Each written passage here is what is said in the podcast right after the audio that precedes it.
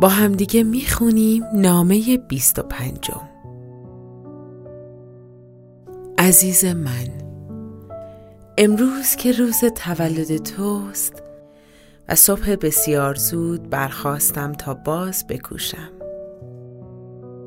که در نهایت تازگی و تراوت نامه کوچکی را همراه شاخ گلی بر سر راه تو بگذارم.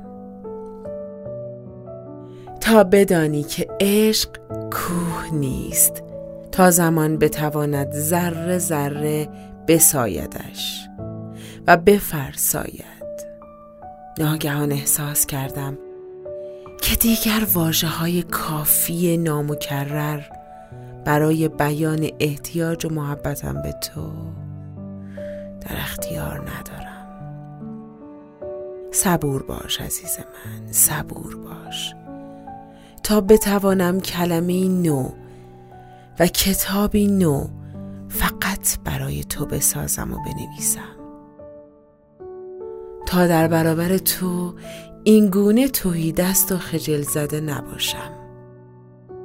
بانوی من باید مطمئن باشد که می توانم به خاطرش واجه هایی بیافرینم. همچنان که دیوانی با وجود این من و تو خوب می‌دانیم که عشق در قفس واژه ها و جمله ها نمی گنجد مگر آنکه رنج اسارت و حقارت را احساس کند. عشق برای آنکه در کتاب های عاشقانه جای بگیرد بسیار کوچک و کمبونیه می شود عزیز من عشق هنوز از کلام عاشقانه بسی دور است.